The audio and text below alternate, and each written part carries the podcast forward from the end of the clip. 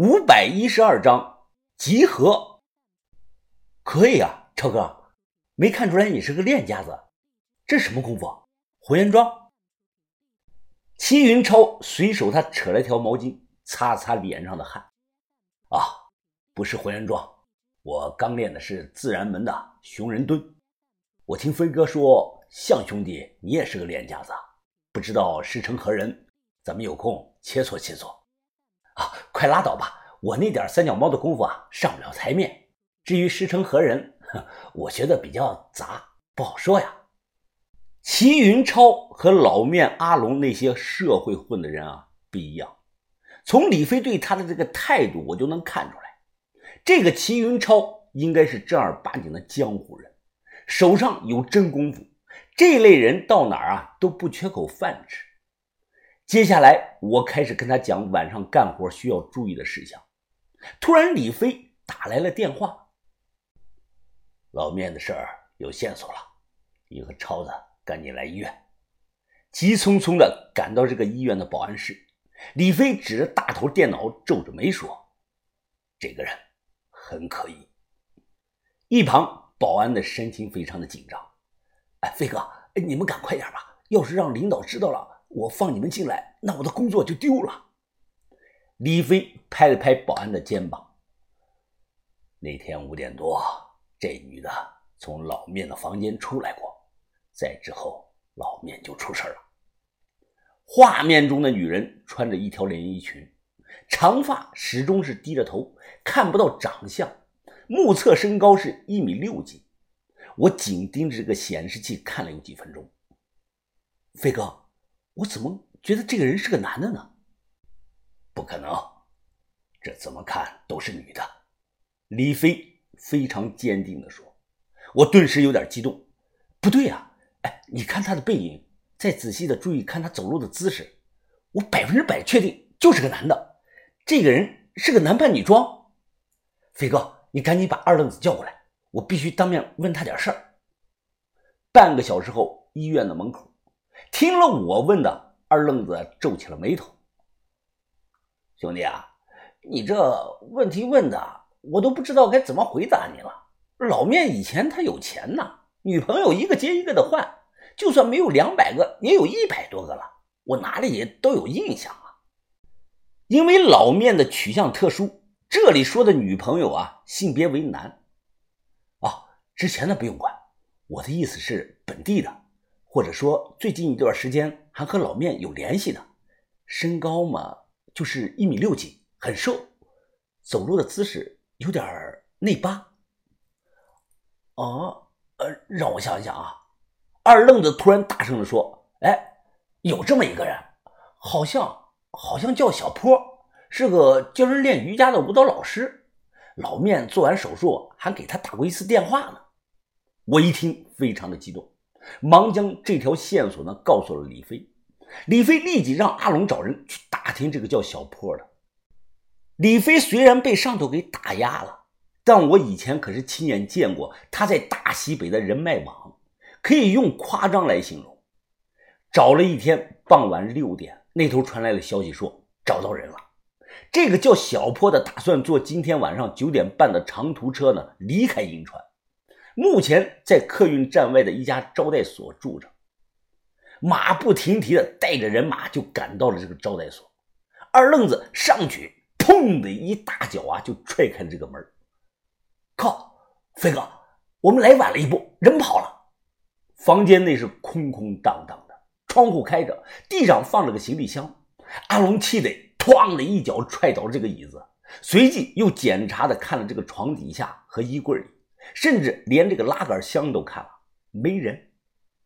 李飞环顾四周，他黑着脸，人跑不远。二愣子，你见过这个人？你带队去客运站找，小心点，尽量别在大草停车。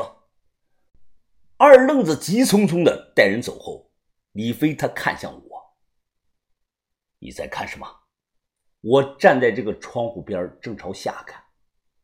飞哥。这是三楼啊，人跳下去不可能一点事儿都没有吧？兄弟，你的意思是？我在房间内是来回的踱步，突然我被墙角摆放的一个小床头柜给吸引住了。我走过去，随手这么一拉，发现拉不开，有阻力。我又用力的拽，将将的拉开了一条缝。透过这个缝隙啊，我豁然的看到了半张惨白的人脸。我操！滚出来！我吓得大喊出声。这个床头柜直径呢才几十公分，高度也就不到一米，一个成年人是怎么钻进去的呢？门慢慢的开了，我和李飞看到了吓人的一幕：一个男的脸色苍白，他的两只脚和脚后跟搭在自己的后脖子上，双手交叉竖于胸前，脖子向左扭成了九十度，整体就像个长着人头的肉球一样，蜷缩在小柜子里。这个人就是我们要找的小波，滚出来！李飞大声的呵斥，随即就看对方来回的扭动着这个肩膀，先是右手，然后左手，再是脚，一点一点的从这个床头柜中啊挤了出来。这个人身高一米六多，比我和李飞要矮一个头。他站在我们面前，面色苍白的笑着看着我们俩。哼，可惜啊，没想到还是被你们找到了。李飞是面无表情的问他：“老面是不是你杀的？” 呵呵，你们既然都找到这里了，问我这个还有意义吗？没错，人是我杀的。他强了我，他用我家人威胁我。他毁了我的原本生活，我难道不应该杀了他报仇吗？他指着李飞，我知道你叫李飞，原来的榆林老大。我只想杀老面一个人报仇，我没想过针对其他人。李飞突然砰的一脚将这个人踹到了墙上，李飞的这一脚力量极大，对方挨了一脚，直接是抬不起头来了。你知道我是谁？还敢动我的兄弟！说完，李飞掏出这个弹簧刀。我尝试的说道：“飞哥，现在算水落石出了，这不是针对咱们的阴谋，这就是单纯针对老面的仇杀。老面他有错在先，换我我也会这么做的。这个人好像会些缩骨功，能不能让他替咱们下墓探路，算是戴罪立功吧？”我刚说完，李飞便抓住这个人的头发，并把刀架在了对方的脖子上。反观这个叫小坡的，他也没喊也没叫，而是全程的微笑着。哎，飞哥，你可以考虑一下我说的。我再次重申刚才的话。突然，毫无征兆的，李飞一刀割断了这个人的动脉，隔着一米，那喷出来的血都溅到了我的鞋上了。这个人是双腿胡乱的蹬着挣扎，李飞死死的捂着他的嘴，不让他发出一点的声音。猩红的血流了一地呀！眨眼间，这个人便不再动弹。李飞擦擦刀，他冷着脸看着我：“兄弟，我不管老面干了什么，我不管对错原因，敢动我的人，那必须一命抵一命，这是规矩。”我努力的吞了口唾沫，点头说：“我明白。”随即，李飞打给阿龙他们，让他们回来处理现场。我们走的时候，屋里是干干净净的，只不过二愣子手里多了个行李箱。这个行李箱明天呢就会沉到某条河里，可能很久都不会被人发现。也是这一刻开始，我明白了，我和他们这伙人看似是没有距离。实际上有相当远的距离，做事的方式啊完全不同。李飞的准则呢很直接，护短，即冤有头债有主，其他一切都靠边站。几十年前曾有段带地域黑的顺口溜：山东的响马，四川的贼，小偷小摸属安徽，东北虎，河北狼，河南遍地溜光锤。我肯定不认可这句话。但你要是加上一段话的话呀，我觉得可以加上西北的社会人确实狠。还是一样，李飞干的所有这些事啊，都对李平是守口如瓶，他的手下兄弟没一个敢说的，至于我就更不敢吭声了。李平自始至终啊，还以为他哥啊是老老实实的在卖这个海鲜呢。这碗老面直接在殡仪馆火化了。我跟李飞讲了我要走，走，兄弟啊，什么时候啊？李飞很惊讶的问我。我说现在就走，东西啊我都收拾好了。怎么这么突然呢？我们不是计划好了要搞剩下的古墓吗？不瞒你说啊，飞哥，我还有更重要的事要干。剩下的那几个墓的位置我都标好了，看到夹着石头的地方就是。你们不用我帮忙也能搞定的，而且出货也方便。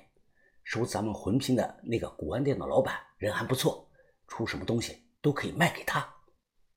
这些是借口，我不想再和李飞合作的原因是因为我怕。我连只鸡都没杀过，他们说杀人就杀人，万一出了篓子，那我铁定跟着完蛋。卖魂瓶，我分到了四万块钱，够我买需要的东西了。李飞或许多少猜到了我的心思，他叹了声气：“哎，兄弟啊，你既然这么讲了，那我尊重你的决定，希望之后咱们还能见面呢。”“啊，会再见面的，飞哥。”李平那边呢，我也没打招呼，只是让李飞帮我说一声。关于李平，说实在的，我觉得这个姑娘，嫁不出去了，没人敢要她。三天后，也就是八月二十九，阴天，东南风五到六级，我背着包，用头巾蒙着脸，行走在风沙中，一步一个脚印眼前不是海天一色，眼前是沙天一色呀。我一直走，一直走，终于赶在了日落前，再次的看到了远方那一个熟悉的沙丘。突然，沙丘旁出现了一道熟悉到不能再熟悉的倩影。那个人正坐在一块石头上，看着日落发呆。嘿，美女，美女！我挥手大喊。小轩猛地回头，大风吹得他额前的刘海是上下飞舞。小轩笑了。